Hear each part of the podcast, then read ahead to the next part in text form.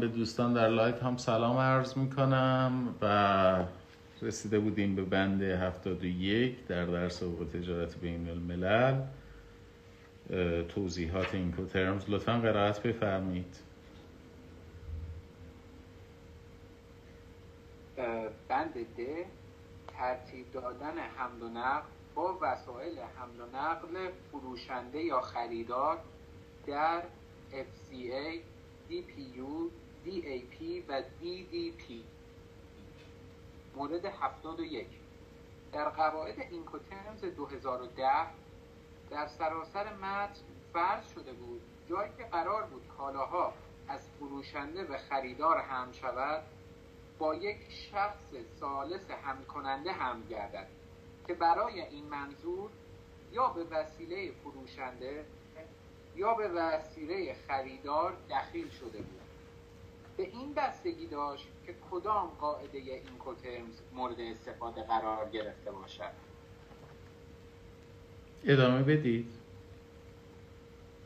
مورد 72 با این حال در حک و اصلاحهایی که به این کوترمز 2020 منجر شد وضعیت هایی وجود داشت که اگرچه کالا می باید از طرف فروشنده به خریدار هم گردد.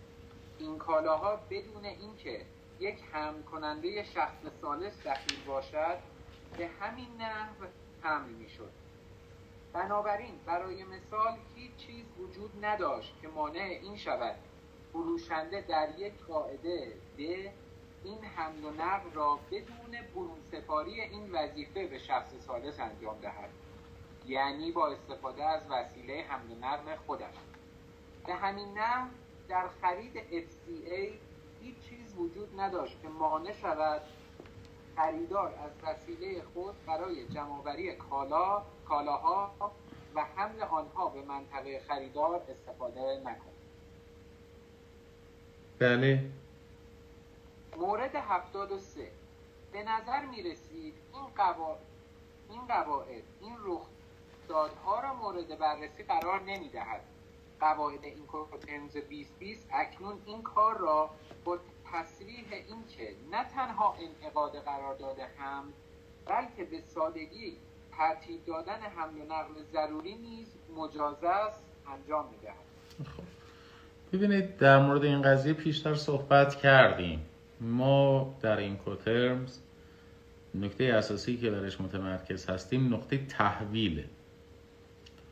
حالا ممکن است در نقطه تحویل فروشنده این کالا رو تحویل متصدی حملی بدهد که با خریدار قرارداد داره. یا ممکن است خودش وظیفه هم رو بر عهده داشته باشه. در واقع ما کاری نداریم یعنی تا اونجایی که به این کوترنز مربوط میشه. کاری نداریم که تحویل گیرنده متصدی حمل سالسه یا خود خریدار یا حتی خود فروشنده است. در واقع از جایی که نقطه تحویل عبور می‌کنه ولی اینکه خود فروشنده وظیفه هم رو از اونجا به بعد بر عهده داشته باشه به عنوان نماینده خریدار اون رو بر عهده داره و زمان درک یا زمان معاوضی جابجا جا شده. این کل نکته است که ما داریم در این بند با هم دیگه مرور می‌کنیم. روشنه؟ دوستان. بسیار. بریم بند بعدی. تغییر در ابتکارات سه حرفی برای DAT تا DPU مورد 74 تنها تفاوت میان DAT و DAP در قواعد اینکوترمز 2010 این بود که در DAT فروشنده کالاها را وقتی از وسایل حمل و نقل حمل و نقل رسیده به یک ترمینال تخلیه می‌شد تحویل می‌داد. در حالی که در DAP فروشنده کالاها را وقتی تحویل می‌داد که در وسیله حمل و نقل رسیده برای تخلیه در اختیار خریدار قرار گیرد. به علاوه خاطر نشان خواهیم شد که در یادداشت راهنما برای DAT در اینکوتنز 2010 واژه ترمینال به نحوی وسیع تعریف میگردد که شامل هر مکان چه پوشش داده شده و چه نشده می‌شد. ادامه بدید 75 هم بخونید اتاق بازرگانی بین المللی تصمیم گرفت دو تغییر در DAT و DAP ایجاد کند. نخست ترتیبی که در آن دو اصطلاح ارائه می شدن معکوس شد و DAP که در آن تحویل قبل از تخلیه انجام می گیرد اکنون قبل از DAT قرار می گیرد دوم نام قاعده DAT به DPU به معنای تحویل در محل بدون تخلیه تغییر کرد که بر این واقعیت تاکید دارد که محل محل مقصد می توانند هر محلی باشد نه فقط ترمینال. با این حال اگر این محل ترمینال نباشد فروشنده باید مطمئن گردد محلی که برای تحویل کالا در نظر گرفته شده محلی است که قادر باشد کالاها را تحویل کند ما قبلا در این کوترمز 2010 دو اصطلاح داشتیم. DAP و DAT Delivery at Place و Delivery at Terminal. که در Delivery at Terminal کالاها تخلیه شده بود. در دلیوری ات پلیس کالاها تخلیه شده نیست. اومده این دوتا اصطلاح رو برای اینکه گمراه کننده نباشه عوض کرده. یعنی آمده به جای اصطلاح DAT از اصطلاح DPU داری استفاده می‌کنه. Delivery at Place Unloaded. یعنی کالاها تحویل شده است تخلیه شده. پس بنابراین تنها تفاوتی که ما بین DAP و DPU داریم این هستش که در DAP تخلیه اتفاق نیفتاده ولی در DPU تخلیه حادث شده. بند بعدی درجه الزامات امنیتی لطفا. وا گنجاندن الزامات ایمنی در تعهدات و هزینه های حملانه مورد 76 خاطرتان خواهد شد که الزامات مربوط به ایمنی یک بند فرعی به قواعد اینکوترمز 2010 در هر قاعده از طریق الف دو به دو و الف ده به ده اضافه کرد. قواعد اینکوترمز 2010 نخستین تجدید نظر قواعد اینکوترمز بود که بعد از اینکه نگرانی های مربوط به ایمنی تا این حد در مراحل اول این قرن به طور گسترده مورد توجه قرار گیرد به اجرا گذاشته شد. این نگرانی ها و رویه های حمل و نقلی که در مسیر خود ایجاد کرد اکنون, اکنون بسیار بیشتر استقرار یافته است. چون اینها به الزامات حمل و نقل مرتبط می شود اکنون یک تخصیص عاجل تعهدات مرتبط الان یه لحظه سیستم قطع شد. الان الزامات مربوط به ایمنی و امنیت در بند الف چهار آمده است که مربوط به حمل و نقل میشه و الف هفت. یعنی و متناسبش در ب چهار و ب هفت. یعنی درست است که ممکن است فروشنده در مورد حمل و نقل وظیفه ای نداشته باشه یا در مورد مجوز صادرات واردات وظیفه ای نداشته باشه.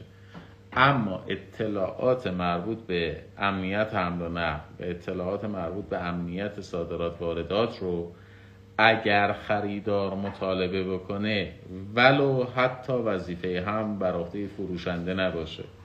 ولو حتی فروشنده وظیفه در اصل مجوز صادرات و واردات نداشته باشه. اسناد document ها رو به هزینه و ریسک خریدار باید براش آماده بکنه. این تصریحات قبلا تو الف دو بود خیلی هم مختصر. الان منتقل شده به الف چهار و الف هفت. ولی در واقع تعهدات بعد از انتقال ریسک از خرید از فروشنده به خریدار محسوب میشه. بله؟ یادداشت های توضیحی برای کاربران. مورد 77 اکنون اطلاعیه های راهنمایی کننده که در آغاز هر قاعده اینکوتنز در نسخه 2010 آمده بود به عنوان یادداشت های توضیحی برای کاربران ظاهر می شود این اطلاعیه ها بنیادهای هر قاعده اینکوترمز 2020 را مثل اینکه چه موقع باید استفاده شود چه زمان ریسک منتقل می شود و اینکه چگونه هزینه ها این فروشنده و خریدار تخصیص می یابد توضیح می دهد اطلاعیه های توضیحی برای موارد زیر در نظر گرفته شده است. الف. کمک کردن به کاربر که به دقت و کارایی بالا به سمت قاعده اینکوتنز مناسب برای یک معامله خاص هدایت شود و مورد ب. برای کسانی است که در اختلاف نظرها یا قراردادهایی که تحت نظارت اینکوترمز 2020 قرار دارند تصمیم می‌گیرند و مشاوره می‌دهند. همراه با راهنمایی برای آنها در مورد مسائلی که محتاج تفسیر باشد. برای راهنمایی در مسائل بنیادینتر که در تمام قواعد این به صورت عام برای آنها در نظر گرفته شده می توان البته ارجاعاتی به متن این مقدمه نیز داشت. بسیار. ممنونم. یکی از دوستان سوال کردن آیا DAT تبدیل شده به DPU بله. DAT تبدیل شده است به اصطلاح DPU یادداشتایی که اول هر اصطلاح هست در گذشته بهش می‌گفتن یادداشتای راهنما الان بهش میگن یادداشتای توضیحی. یکی از مشکلاتی که تو استفاده از این کوترمز وجود داره این هستش که معمولا افراد فقط خود اصطلاح رو می‌بینن.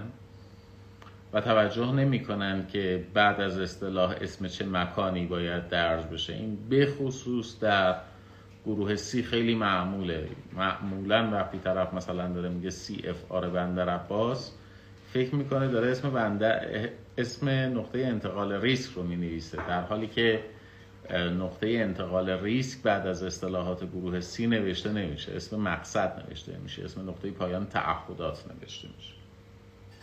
مشکل بعدی این هستش که اون مقدمه توضیحی رو نمی‌خونن. اون متن راهنمای توضیحی رو نمی‌خونن. اون متن راهنمای توضیحی در درک اصطلاحات این کوترمز خیلی مهمه. بدتر از اون حتی سراغ شرح تعهدات هم نمیرن. یعنی ببینید دقت کنید. کافی نیست که شما اصطلاح رو بدونید. کافی نیست که بدانید بعد از اصطلاح نقطه پایان تعهدات نوشته میشه. ضروری است یادداشت‌های توضیحی رو بخونید دست شما درد ضروری است که شما ارزم به خدمتون شرح تعهداتی هم که در گروه الف و در گروه ب نوشته میشه بخونید. حالا انشاءالله مقدمه که تموم بشه وارد هر کدوم از اصطلاحات که بشیم این یادداشت های توضیحی کمک بیشتری به ما خواهند کرد. احتیاط های لازم؟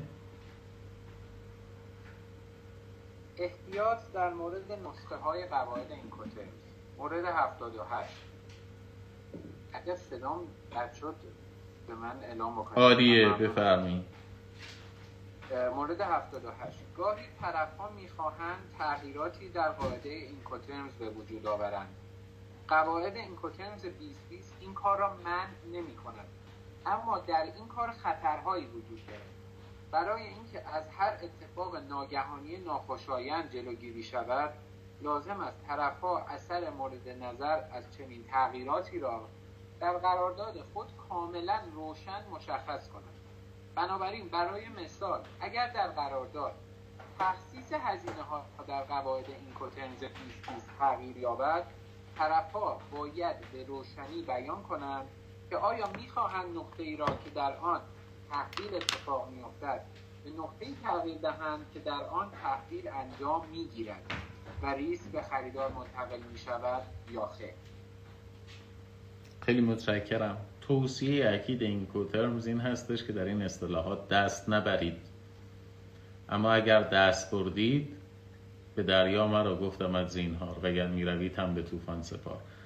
همه ساید افکتاش رو در قرارداد در نظر بگیرید. ترجیحاً اصطلاحات و تعهدات رو دستخوش تغییر نکنید. اما اگر تغییری دادید همه آثار تغییری رو لحاظ بفرمایید. خوشبختانه بحث ما در مقدمه تمام شد. حالا اسمش هم مقدمه است. این متنی که با هم دیگه مرور کردیم متنی بسیار مفصل. حدودا سی صفحه توضیحات خود این کوترمز بود. ما یک دید کلانی نسبت به این کوترمز پیدا کردیم. از اینجا به بعد وارد هر کدوم از اصطلاحات میشیم و هر کدوم از اصطلاحات رو مرور می‌کنیم. طبیعتا سرعتمون بیشتر خواهد بود به خاطر اینکه همه اصطلاحات رو در یک نگاه کلی مرور کردیم. یک نکته راهنما خدمت شما عرض بکنم این کوترمز راجع به دو قضیه صحبت می‌کنه. نقطه تحویل و انتقال ریسک و نقطه پایان مسئولیت ها سوال بعد از اصطلاحات این کوترمز نام کدام مکان را می نویسیم یعنی بعد از اینکه اصطلاح این کوترمز اومد اون مکانی که میاد نقطه پایان تعهدات و انتقال ریسک است یا نقطه پایان مسئولیت ها؟ نام پایان نقطه پایان تعهدات فروشنده است. نقطه پایان تعهدات آفرین. نقطه ای که بعد از اصطلاحات این کوترمز نوشته میشه نقطه پایان تعهدات مسئولیت های فروشنده است. نقطه پایان فروشنده نه نقطه پایان مسئولیت های فروشنده است. حالا انشاءالله که فروشنده بعد از اون نقطه هم ادامه داشته باشه. ولی نقطه پایان تعهدات فروشنده است. یه سوال دیگه. آیا نقطه پایان تعهدات فروشنده با نقطه تحویل و انتقال ریسک در همه اصطلاحات یکسان نیست؟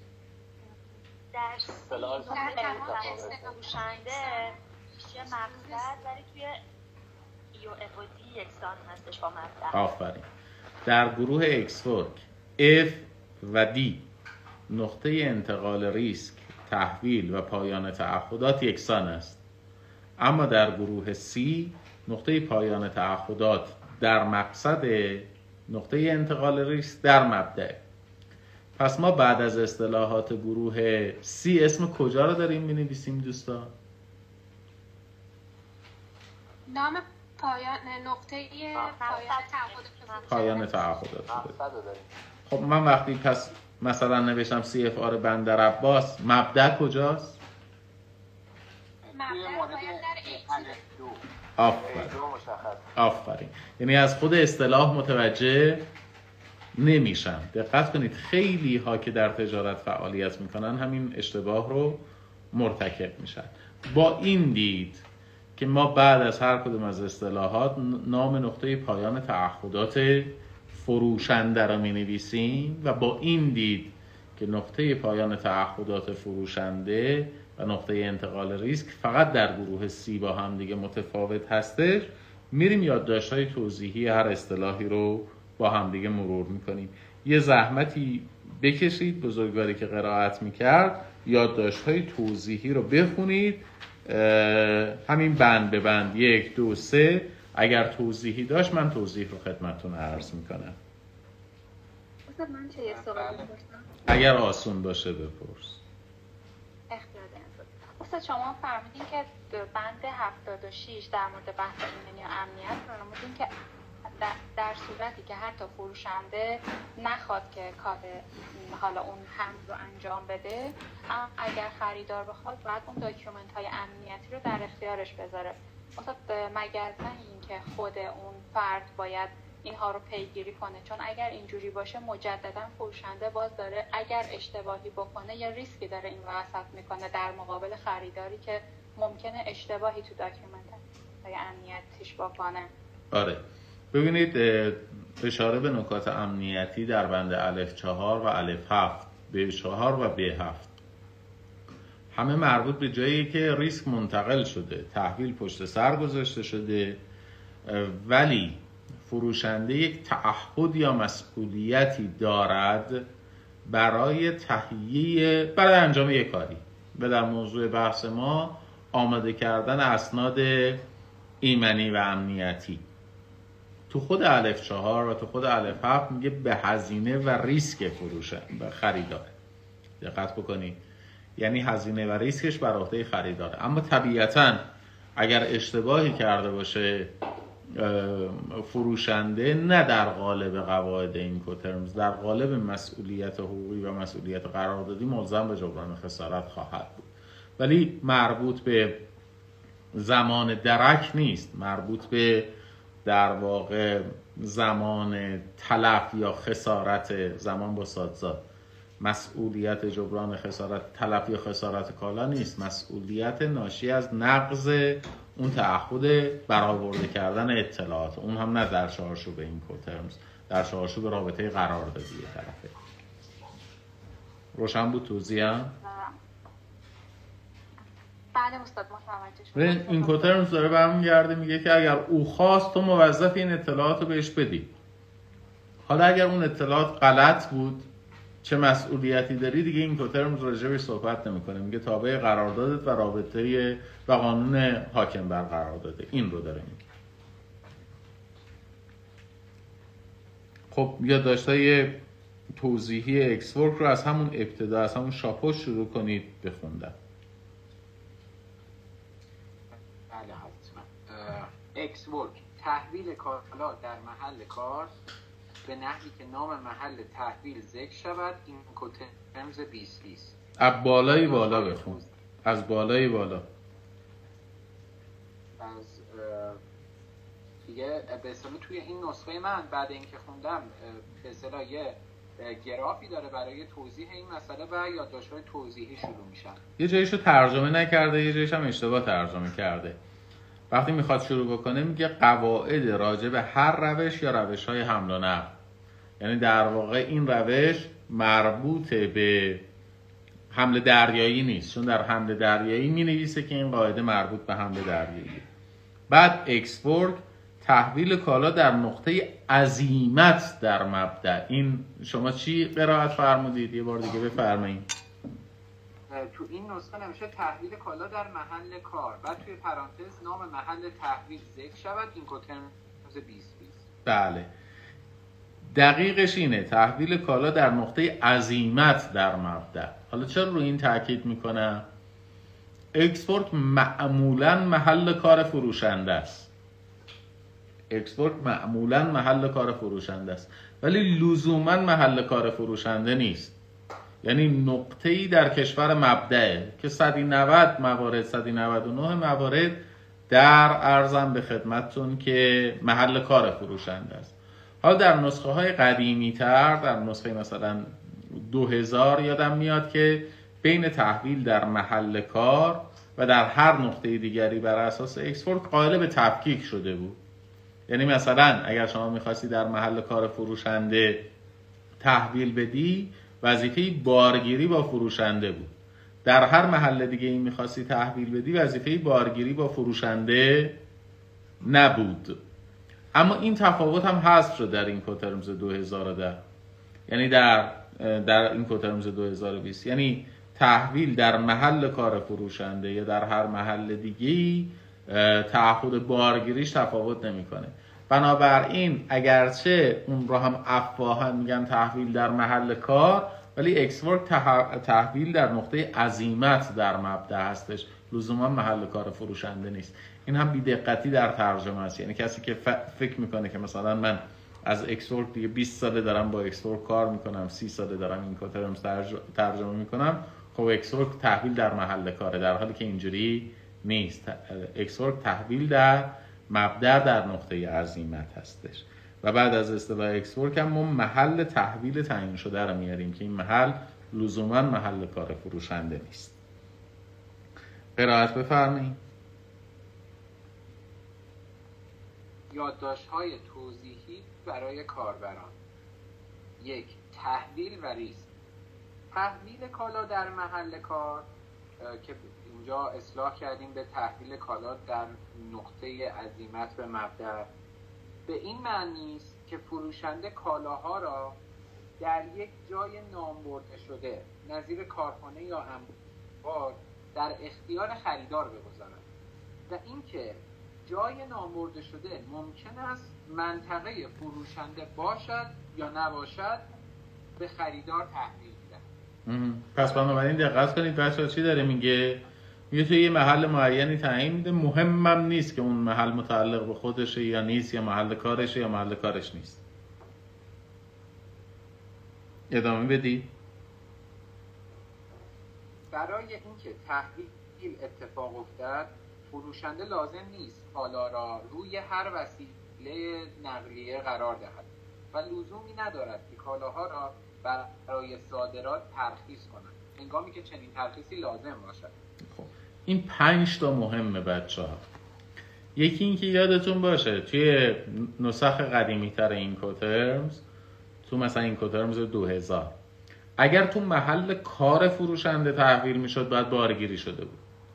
اگر هر محلی غیر از محل کار فروشنده انجام تحویل می‌شد لازم نبود بارگیری بشه. الان توی این کوترمز 2020 میگه چه محل کار فروشنده چه هر محل دیگری آماده بارگیری باید باشه. وظیفه بارگیری با کیه؟ تو Ex Work وظیفه بارگیری با کیه بچه ها تو Ex Work با خریدار. با خریدار. متصدی هم. با خریدار. با خریدار. ما اصلا وارد رابطه با متصدی حمل نمیشیم. حالا ممکن است که متصدی هم به نیابت از خریدار این کار رو بکنه ولی این کوترمز اصلا وارد رابطه با خرید با متصدی حمل نمیشه. با خریدار. نکته بعدی در اکسورک آیا فروشنده مجوز صادرات کالا را می‌گیرد یا نمی‌گیرد؟ خیلی نمی‌گیره نمی‌گیرد. مجوز صادراتی کالا را نمی‌گیرد. این فرق بنیادین اکسپورک هستش با F و C. تو F و C فروشنده مجوز صادراتی کالا را باید بگیره یا نباید بگیره؟ باید بگیره. باید بگیره. در F باید بگیره. در C هم باید بگیره. هم در F و هم در C فروشنده باید مجوز صادرات کالا رو بگیره. کلا هر تعهدی که در F باشه در C هم هست. در یه تعهدات بیشتریه بچه می‌خواید بدونید چجوری امتحان می‌گیرن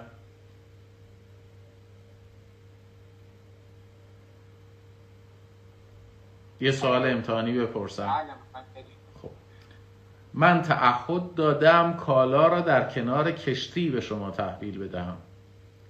چه ترم تحویلیه؟ FAS دیگه نظر دیگه ای نداری؟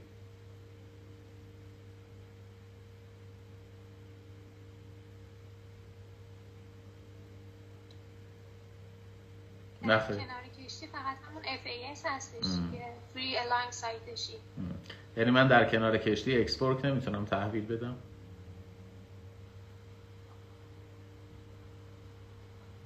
خیلی به خاطر اینکه Ex Work اصلا مربوط به حمل دریایی نمیشه. با- Ex Work مربوط به حمل دریایی نمیشه یا در تمام مدل های حمل قابل استفاده است.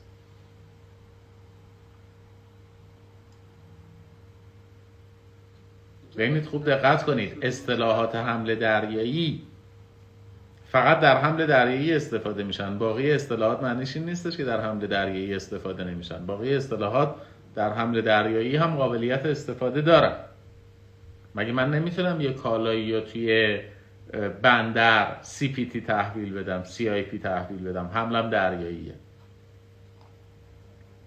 درسته من CIF رو برای حمل هوایی نمی‌تونم استفاده کنم ولی CIP رو هم برای حمل هوایی می‌تونم استفاده کنم. هم هم برای حمل دریایی هم زمینی هم ریلی هم حمل مرکب. خب من کالا را تعهد دادم به شما کنار کشتی تحویل بدم. نظرتون FAS قطعا FAS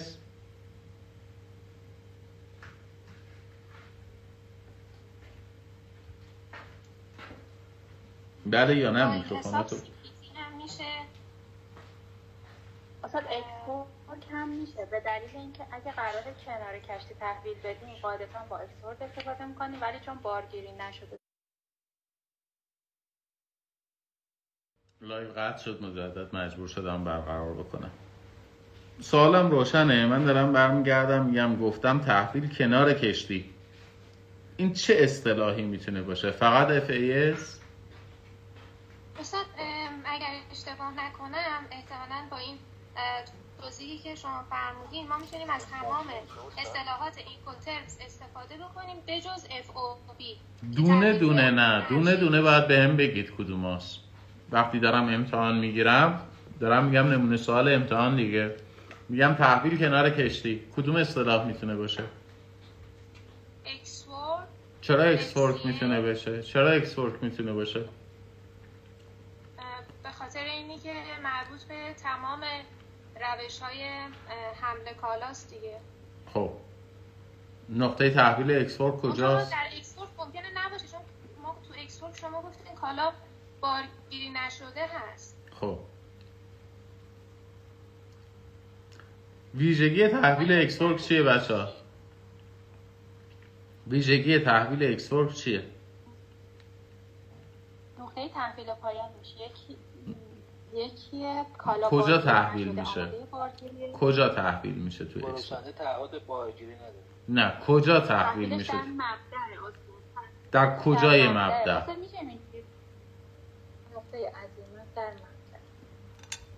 می‌تواند هر جایی در کشور مبدع باشد درسته؟ در Ex Work تحویل کجاست؟ در مبدأ در کجای مبدأ در هر جای مبدأ می‌تونه باشه. درسته یا نه؟ بله. خب. بله رو اسکله کنار کشتی تو کشور مبدأ هستش یا نیستش؟ بله درست. پس بنابراین من می‌تونم Ex Work تحویل بدم کنار کشتی. Ex Work تو بندر می‌تونم تحویل بدم؟ بله چون میشه کشور. خیلی. در هم جزء یک نقطه از مهم. CPT کنار کشتی می‌تونم تحویل بدم؟ بله استاد. C, F، CIP کنار کشتی می‌تونم تحویل بدم؟ بله میشه FCA چی؟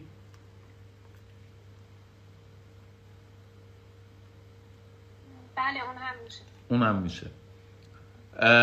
اف او بی چی؟ خیر اون نمیشه عرشه سی اف آر یا سی آی اف چی؟ اونها هم میشه در نمیشه کنار بیمش متفاوت. سی اف اف آر و سی اف نمیشه. نمیشه. خب. آر نمیشه استاد. نه CFR میشه نه CIF میشه. جفتش رو عرشه کشتی. حالا من اگر کنار کشتی تحویل بدم Ex Work با کنار کشتی تحویل بدم FCA فرقش چیه؟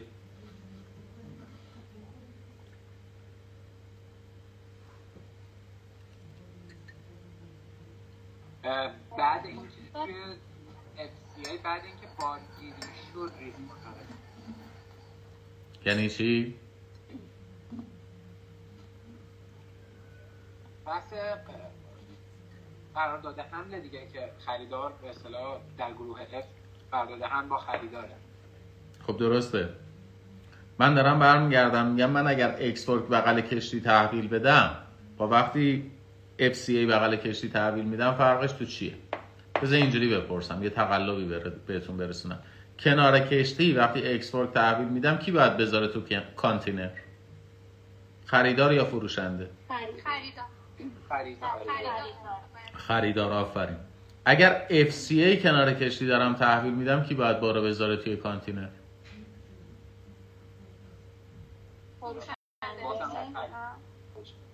چرا فروشنده؟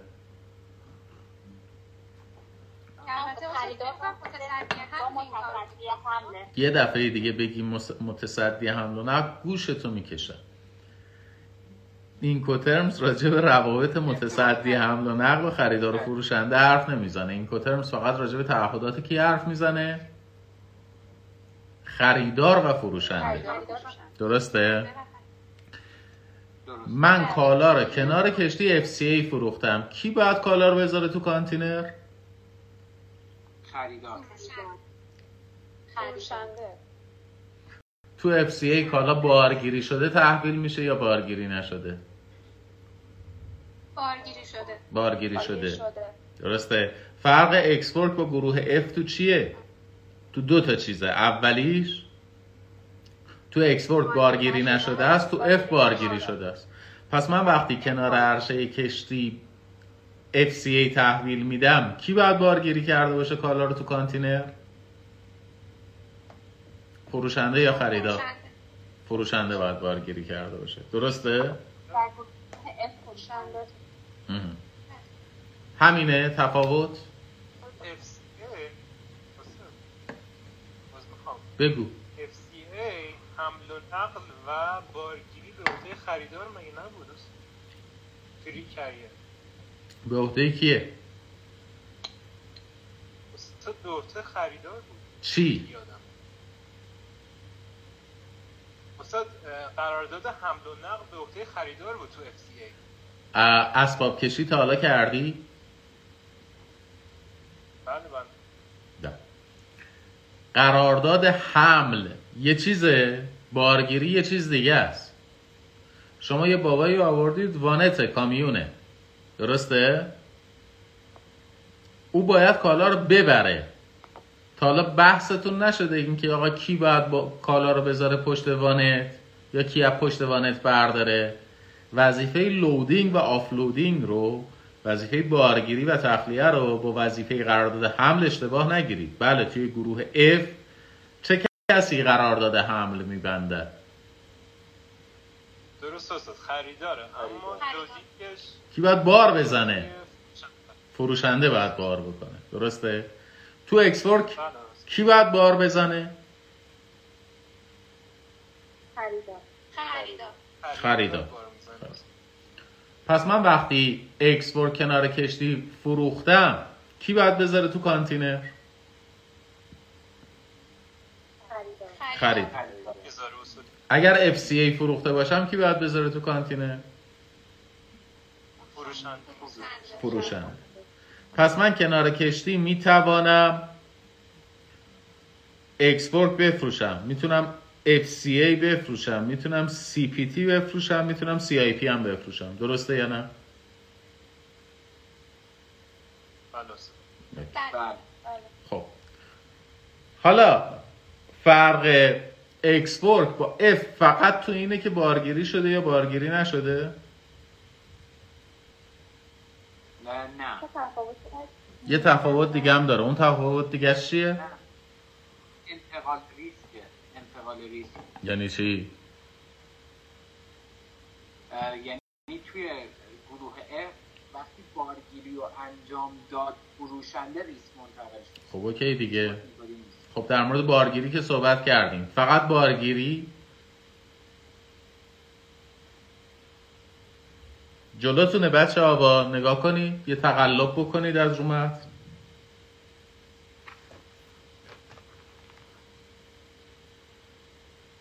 آها. آقای شیرخانی بلند بگو. بلند بگی. استاد مجوز صادرات استاد توی Ex Work مجوز صادرات احتیاج نیست ولی استاد در COF حتما باید باشه. کی باید اجازه صادرات کالا رو بگیره تو اکسپورت خریدار. خریدار. خریدار. کی باید مجوز صادرات کالا رو بگیره توی F بازم سوال امتحان بگم. سوال امتحان. یه کالایی کنار عرشه کشتی فروختم. اکسپورک یه کالایی کنار عرشه کشتی فروختم. FCA کدام گرانتر است و چرا؟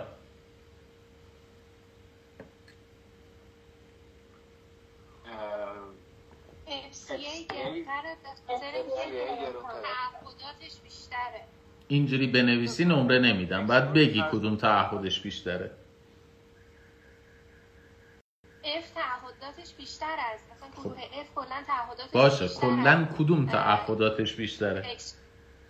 من صاحب بنگاه اقتصادی هم تو مشاور حقوقی منی. من دارم می‌پرسم آقا چرا این FCA گرونتر از اکسپورکه شما میگی تعهداتش بیشتره. من میگم کدوم تعهدات؟ خب به خاطر اینکه در Ex Work اه، مجوز صادراتی حمل بار اینا تماما با خریداره ولی در FCA مجوز صادراتی چی شد؟ چی شد؟ چی شد؟ چی شد؟ چی شد؟ چی شد؟ از از اول بگو. از اول بگو. تو FCA چیا هست Ex Work استاد بگم بگو. در Ex Work اه، تعهد حمل بار یعنی بارگیری کردن و مجوز صادراتی همه با خریداره. پس بنابراین کالا هم قطعا ارزونتره. ولی در FCA به خاطر اینی که مجوز صادراتی و تعهد حمله بار همگی با فروشنده هست طبیعتا هزینه بیشتری رو داره می‌دونی اگر این جمله رو بگی به من چقدر ضرر زدی؟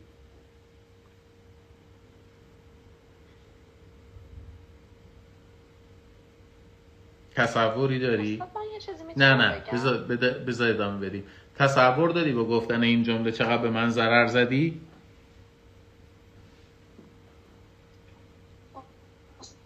اشتباه گفتم یعنی چیو؟ آره یه جاییشو اشتباه گفتی اشتباه چیزی هم گفتی هزینه حمل کالا حداقل 7 درصد 6 درصد 7 درصد قیمت کالاست شما الان داری به من میگی تو FCA هزینه حمل کالا با فروشنده است با فروشنده است نه نه استاد. هزینه حمل چون قرارداد هم با خریداره هزینه حمل با خریدار میشه. آها. خب پس همینجا همین جمله 6 ولی درصد اشتباه. هم- چیه؟ فر- فرقش چیه؟ من اون خریدارم من یه آدم بازاری هم اصلا نمی‌دونم.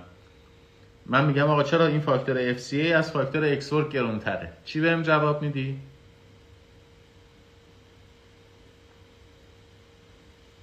اه، در FCA اه، اون تعهد اه، هم یعنی ما- اه، فروشنده تعهد می‌کنه که کالا رو بارگیری شده تحویل بده. آها پس بارگیری بارگیری رو با حمل اشتباه نکنید دوباره گفتی یا بارگیری رو با حمل اشتباه نکنید. توی F بارگیری می‌کنه. دیگه چی؟ دیگه اینکه مجوز صادراتی رو هم فروشنده باید بگیره. آفرین. خب؟ پس تو برگه امتحانی بنویسید تعهداتش اینجا بیشتر است اونجا کمتر است. نمره می‌گیرید یا نمی‌گیرید؟ نه نمی‌گیرید. برگردید بگید تعهد حمل داره اینجا اونجا نداره. نمره می‌گیرید یا نمی‌گیرید؟ نمی‌گیرید. جواب دقیق چیه؟ این گرانتر است چون هزینه بارگیری و هزینه اخذ مجوز صادراتی کالا رو داره درسته؟ بله. خب. تو شرایط تحریمی فروشنده ها ترجیح میدن به شما Ex Work قرارداد ببندن یا F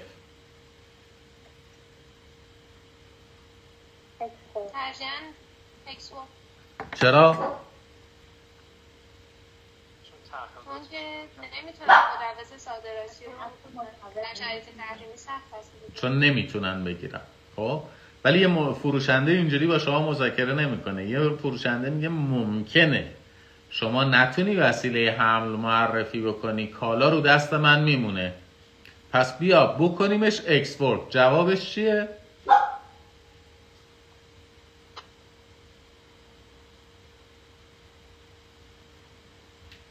آیا ما می‌توانیم اصطلاح Ex Work رو من متوجه سوالت نشدم من می‌خوام من فروشنده می‌خوام زیر بار تعهدات F نرم در مقابل شما. استفاده استاد نه خوب دقت کن سوال منو جواب بده.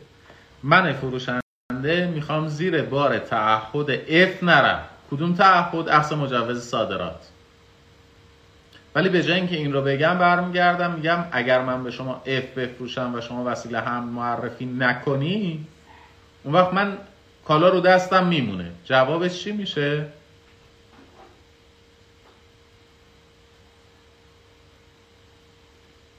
که اکسپورت که کالا رو تحویل بگیریم نه جوابش این میشه که در گروه F اگر فروشن اگر خریدار وسیله هم معرفی نکرد خریدار کالا رو به انبار تحویل میده. قبض انبار جایگزین ارزم به خدمتون تعهد به بارگیری خواهد شد. روشنه؟ نه توی گروه F کی باید وسیله حمل رو بیاره؟ خریدار. خریدار یا متصدی هم خریدار. خریدار. ما اصلا در مورد متصدی حمل حرف نمی‌زنیم آفرین. خریدار باید متصدی حمل بیاره. خریدار باید وسیله حمل بیاره. حالا فروشنده کالا رو آورد خریدار وسیله حمل رو نیاورد. این فروشنده بدبخت باید چیکار کنه؟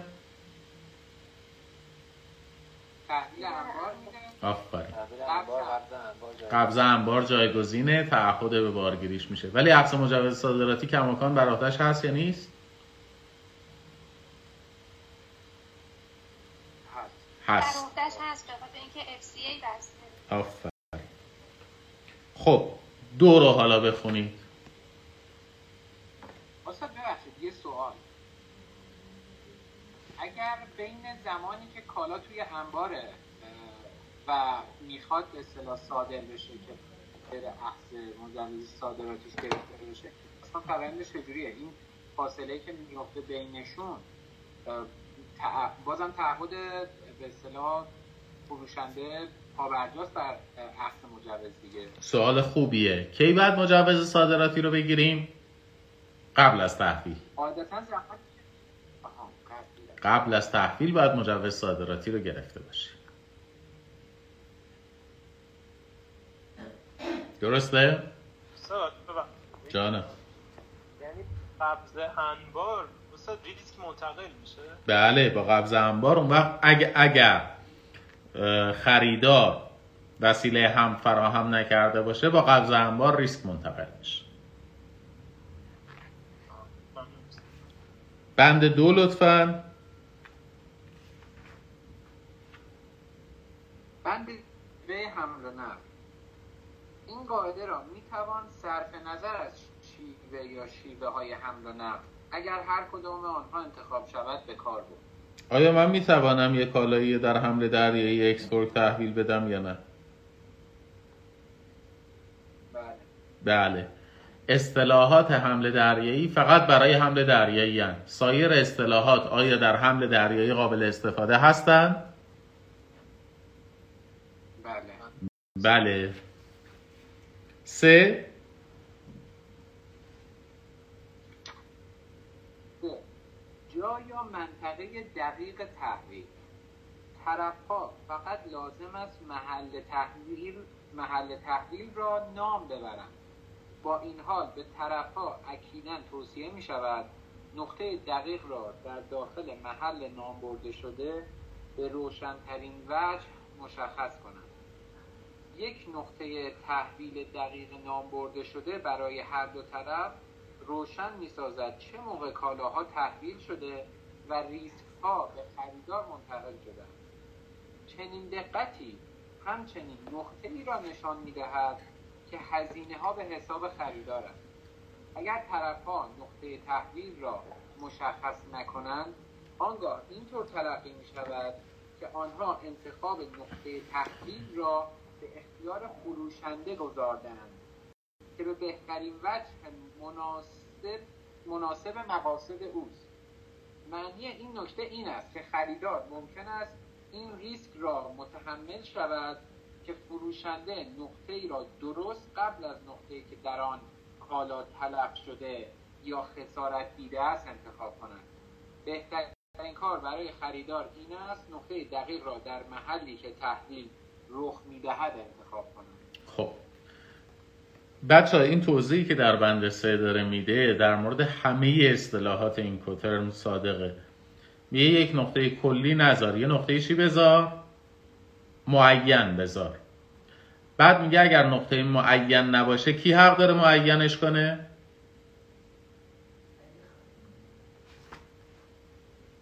فروشنده. فروشنده حق داره معینش کنه. حالا یه مثالی برای شما بزنم. خوب دقت کنید. شما مثلا یه باری دارید می‌دید دست یه حمل کننده ای میگید اینو تهران تحویل بده. جای دقیق تو تهران نمیگید. صدی نود موارد این اتفاق میفته. راننده زنگ می‌زنه میگه آقا من اول کمربندی هم بیا بگیر. من ترمینال فلانم بیا بگیر. این معنیش چیه؟ معنیش اینه که اگر شما نقطه دقیق رو تعیین نکرده باشی تعیین نقطه دقیق از اختیارات تحویل دهنده است. درسته؟ حالا فرض بکنید که در پروسه تحویل کالا تلف شده. به نفع من تحویل دهنده است که من نقطه تحویل رو یه خورده قبلش تعریف بکنم دیگه. یعنی کالا از جیب شما رفته. پس این توصیه اکید به خریدار وجود دارد که خریدار یه مکان کلی تعیین نکن یه مکان دقیق تعریف بکن. روشنه؟ بله. بله. در کدوم اصطلاح این کوترمز باید مکان رو دقیق تعریف کنی؟ در تمام اصطلاحات. در تمام اصطلاحات این کوترمز خب. چهار.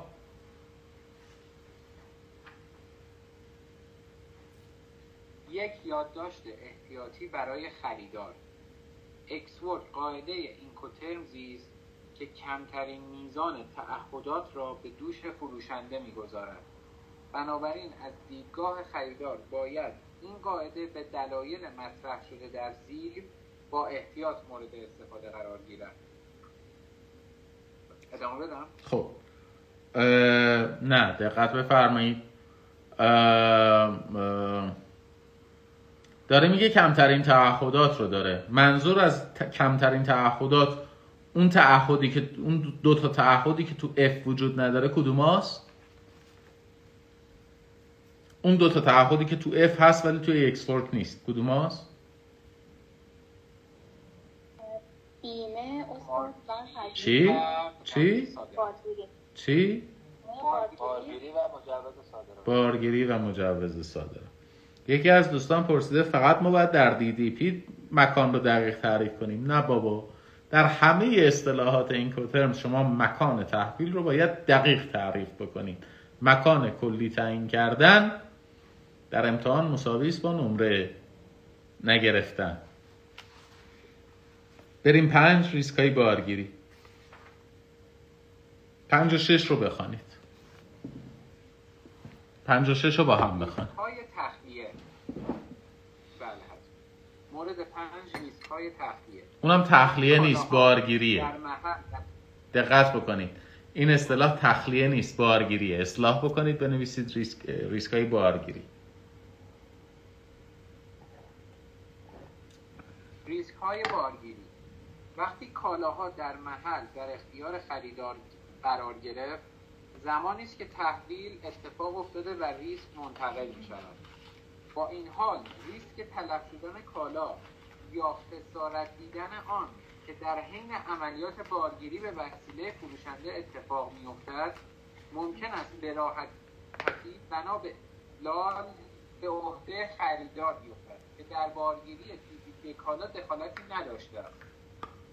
با توجه به این امکان وقتی قرار است فروشنده کالا را بارگیری کند برای طرفها قابل تذکر است که از قبل مشخص کنند چه کسی ریسک تلف شدن یا خسارت به کالاها را در حین بارگیری بر عهده دارد.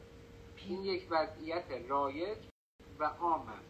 به این دلیل ساده که فروشنده تجهیزات لازم برای بارگیری را تدارک ببیند یا به دلیل اینکه قواعد ایمنی یا امنیتی مانع دسترسی افراد غیر مجاز به محل فروشنده می شود وقتی خریدار حساس است که از هر گونه ریسکی در طول دوره بارگیری در محل فروشنده جلوگیری کند باید انتخاب قاعده FCA را در نظر بگیرد که طبق آن اگر کالاها در محل فروشنده تحویل شود فروشنده به خریدار متعهد است کالا را بارگیری کند و ریسک تلف شدن یا خسارت به کالاها در طول عملیات بارگیری به عهده فروشنده است همینجا نگردار همینجا نگردار یه سوال بپرسم. من کالا رو Ex Work فروختم. درسته؟ من کالا رو Ex Work فروختم. بعد شما یه کالا رو ببری میگم بگم بچه ها بار بزنن. شما میگی بگو بچه ها بار بزنن. موقع بارگیری افتاد از بین رفت. از جیب کی رفته؟ از جیب خریدار از جیب خریدار حالا شما یه کالایی می‌خوای تحویل بگیری که نیازمند فرایند بارگیریه یعنی مثلا جر صغیر می‌خواد اینو بلند بکنه. شما تو محل خریدار که نمی‌تونی جر صغیر آماده بکنی. یا اصلا خریدار تو محل فروشنده. یا اصلا تو محل فروش فروشنده به شما اجازه نمیدن بارگیری بکنی. Ex Work باید بخری یا F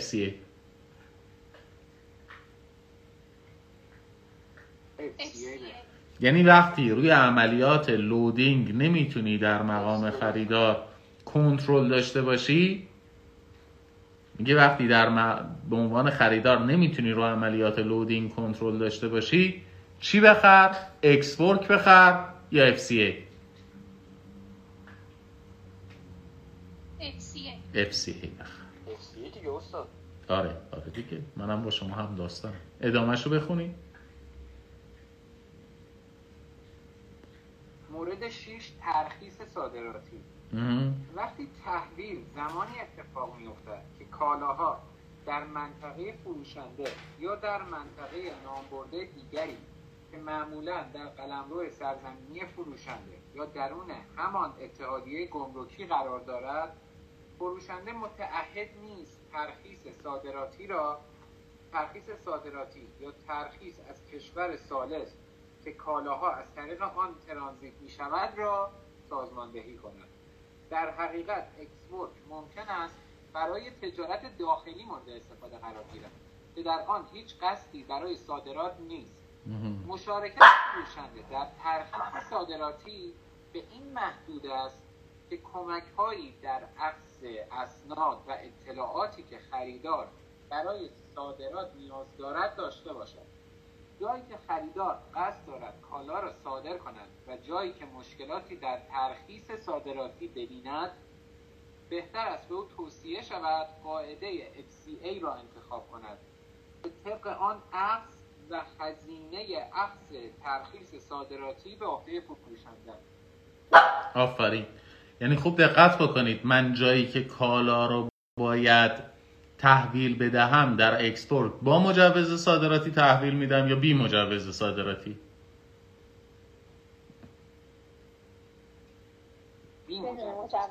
بدون مجوز. صادراتی. خب سوال.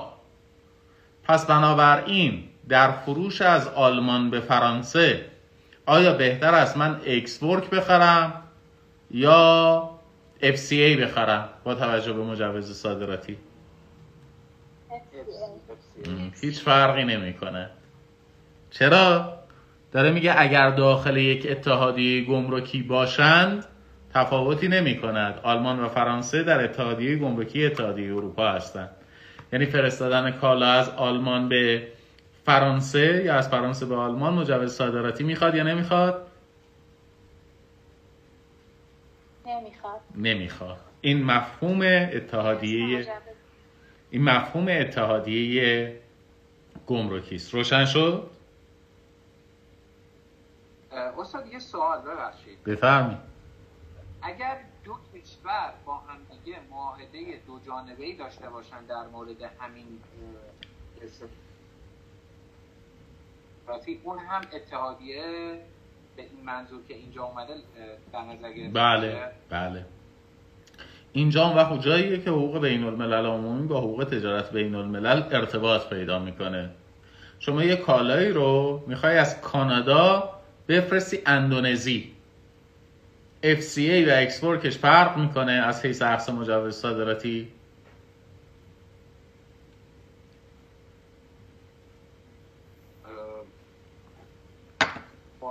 فرق می‌کنه. مگه اینکه با جانبه ای معاهده دو جانبه معاهده چند جانبه تجارت آزاد ترانس پاسیفیک دارن از کانادا شما بخوای بفرستی اندونزی محدودیت نداری چون دریا اتحادیه در واقع ارزم به خدمتت گمرکی هستن از کانادا بخوای بفرستی چین چی؟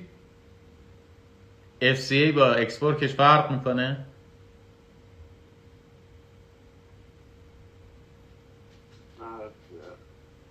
نمی‌دونیم. فرق می‌کنه به خاطر اینکه چین عضو معاهده تجارت آزاد ترانس پاسیفیک نیست. از چین می‌خوای بفرستی استرالیا.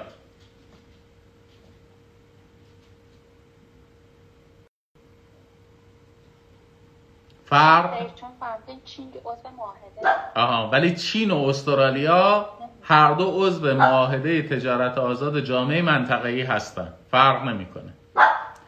از چین از طریق استرالیا می‌خوای بفرستی کانادا. Ex Work و FCA ش فرق می‌کنه. از حیث مجوز صادراتی فرق می‌کنه. چون استرالیا عضو معاهده تجارت آزاد منطقه‌ای با چین هست ولی چین عضو معاهده ترانس پاسیفیک با کانادا نیست. در حالی که استرالیا و کانادا عضو معاهده ترانس پاسیفیک هستن. یعنی دقت بکنید در هر موردی یک بخشی از دانش حقوقی مرتبط به یه بخش دیگه ای میشه. شما در مورد مقررات عضویت یعنی در مورد اصولا شما در درس حقوق بین الملل اقتصادی یا در درس سازمان های بین المللی با معاهده ترانس پاسیفیک و معاهده تجارت آزاد منطقه‌ای و با اتحادیه اروپا آشنا شده باشید. اون وقت اینها در تفسیر اون قواعد در قواعد این کوترمز تأثیر گذار خواهد بود. روشنه؟ بله. روشنه ولی سخته. خیلی سخته. آره. به خاطر اینکه قرار هستش که جانم. نه بفرمایید. من عرضم این بود که ما باید بلد باشیم که از قواعد استفاده کنیم. یعنی این قواعد فقط ارزش آکادمیک دانشگاهی ندارن که بریم تو دانشگاه مثلا چهار تا معاهده رو بخونیم بیایم بیرون. باید بتونیم ازشون استفاده کنیم. بفرمایید شما. من سوالم راجع به بحث همین ارتباط ارسال یعنی مجوز صادراتی بین کشورها اگر میشه این فرض رو متصور باشیم که یک خریدار و یک فروشنده با هم دیگه قرارداد ببندن اما بخشی از اون کالایی که به اصطلاح خریدار شده قرار باشه به مثلا به مقصد A و بخش دیگری به مقصد B. یعنی تقاضا و خواسته خریدار این باشه. این توی این کوترمز به چه نحوی به اصطلاح تعیین میشه قاعدش؟ بهش نپرداخته. بهش نپرداخته. ولی بهتر این هستش که شما در قالب دو تا اصطلاح تحویل بدید. یه اصطلاحی که حد اکثر تعهدات رو داره. یعنی اگر یه قسمتش قرار توی یه اتحادیه گمرکی باشه یه قسمتش خارج بشه بهتر این هستش. یا دو تا اصطلاح بشه یا بیارید تحت قالب FCA به جای اینکه اکسپورک FCA بکنید بکنید همش FCA